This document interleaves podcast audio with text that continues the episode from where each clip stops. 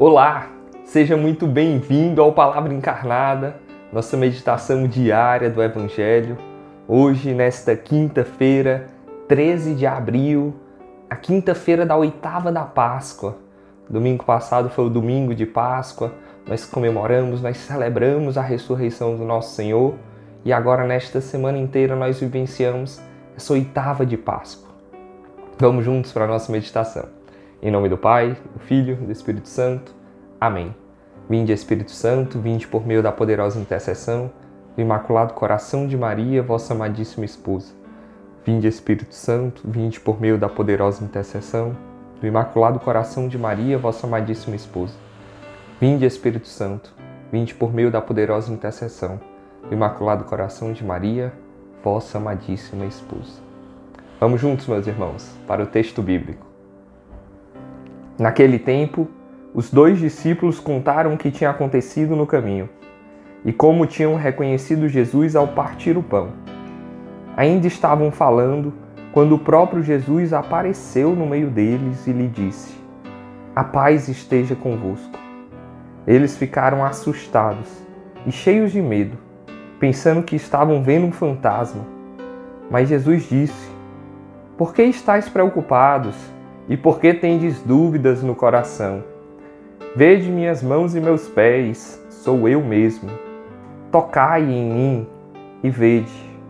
Um fantasma não tem carne nem ossos, como estáis vendo que eu tenho. E dizendo isso, Jesus mostrou-lhe as mãos e os pés. Mas eles ainda não podiam acreditar, porque estavam muito alegres e surpresos. Então Jesus disse: Tendes aqui alguma coisa para comer? Deram-lhe um pedaço de peixe assado. Ele o tomou e comeu diante deles. Depois disse-lhes: São estas as coisas que vos falei, quando ainda estava convosco. Era preciso que se cumprisse tudo, o que está escrito sobre mim na lei de Moisés, nos profetas e nos salmos então Jesus abriu a inteligência dos discípulos para entenderem as Escrituras e lhes disse: Assim está escrito: O Cristo sofrerá e ressuscitará dos mortos ao terceiro dia, e no seu nome serão anunciados a conversão e o perdão dos pecados a todas as nações, começando por Jerusalém. Vós sereis testemunhas de tudo isso. Palavra da salvação, glória a vós, Senhor. Então, meus irmãos, ontem, na quarta-feira, nós é, meditávamos sobre aquela passagem dos discípulos de Emaús, aqueles discípulos que voltavam de Jerusalém para Emaús e que no caminho eles encontram Jesus. E aqui é a continuação, certo? São Lucas, ele vai continuar essa história e ele começa o texto falando sobre isso. Os dois discípulos contaram o que tinha acontecido no caminho de Emaús.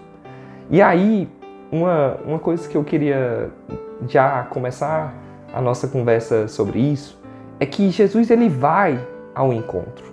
O ressuscitado vai ao encontro dos discípulos.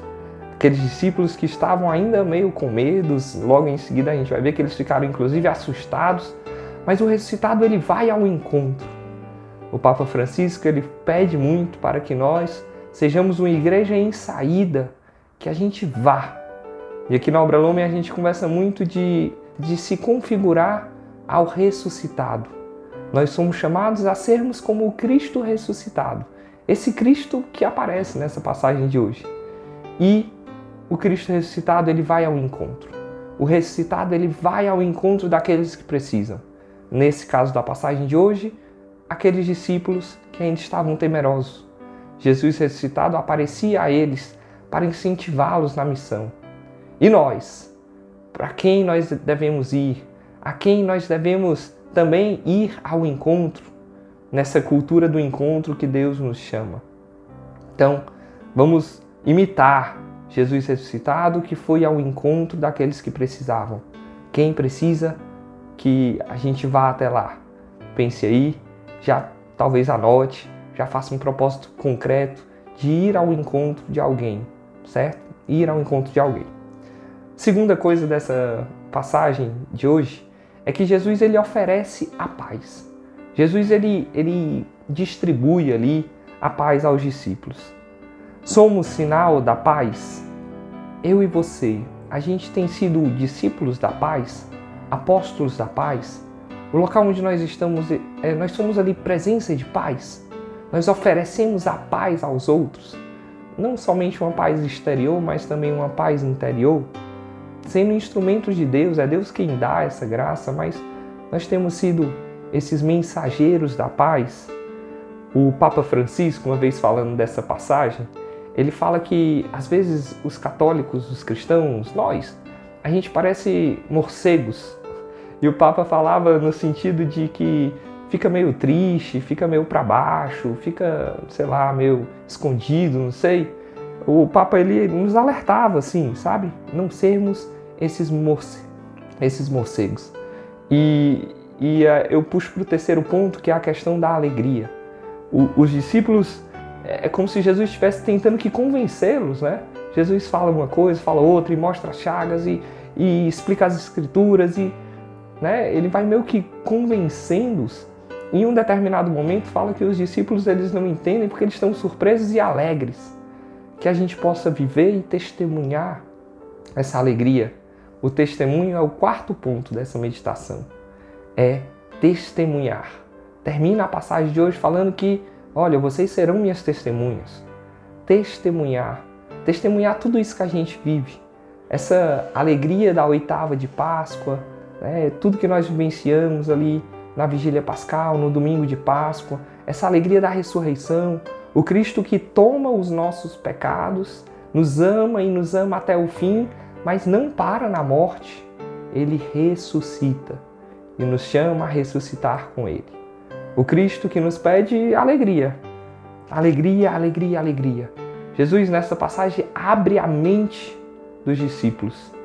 Vamos pedir para que Deus abra a nossa mente, abra o nosso coração, nos inunde com essa alegria, com essa santa alegria do Cristo que vence, do Cristo que vence a morte, do Cristo que, sim, não deixa o pecado, o mal, a morte ter a última palavra. Pelo contrário, ele faz renascer, ele faz ressurgir a alegria no mundo. Então, vivamos a paz, sejamos alegres, vivenciemos essa testemunha e vamos oferecer a paz uns aos outros. Isso é o que o nosso Senhor Jesus Cristo ele pede para nós hoje e que esse evangelho ele nos ajude a vivenciar tudo isso. Vamos pedir a ajuda da Virgem Maria, Mãe de Deus, nossa mãe, para que a gente consiga viver os bons propósitos aí a partir dessa nossa oração de hoje.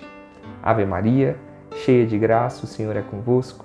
Bendita sois vós entre as mulheres, bendito é o fruto do vosso ventre, Jesus.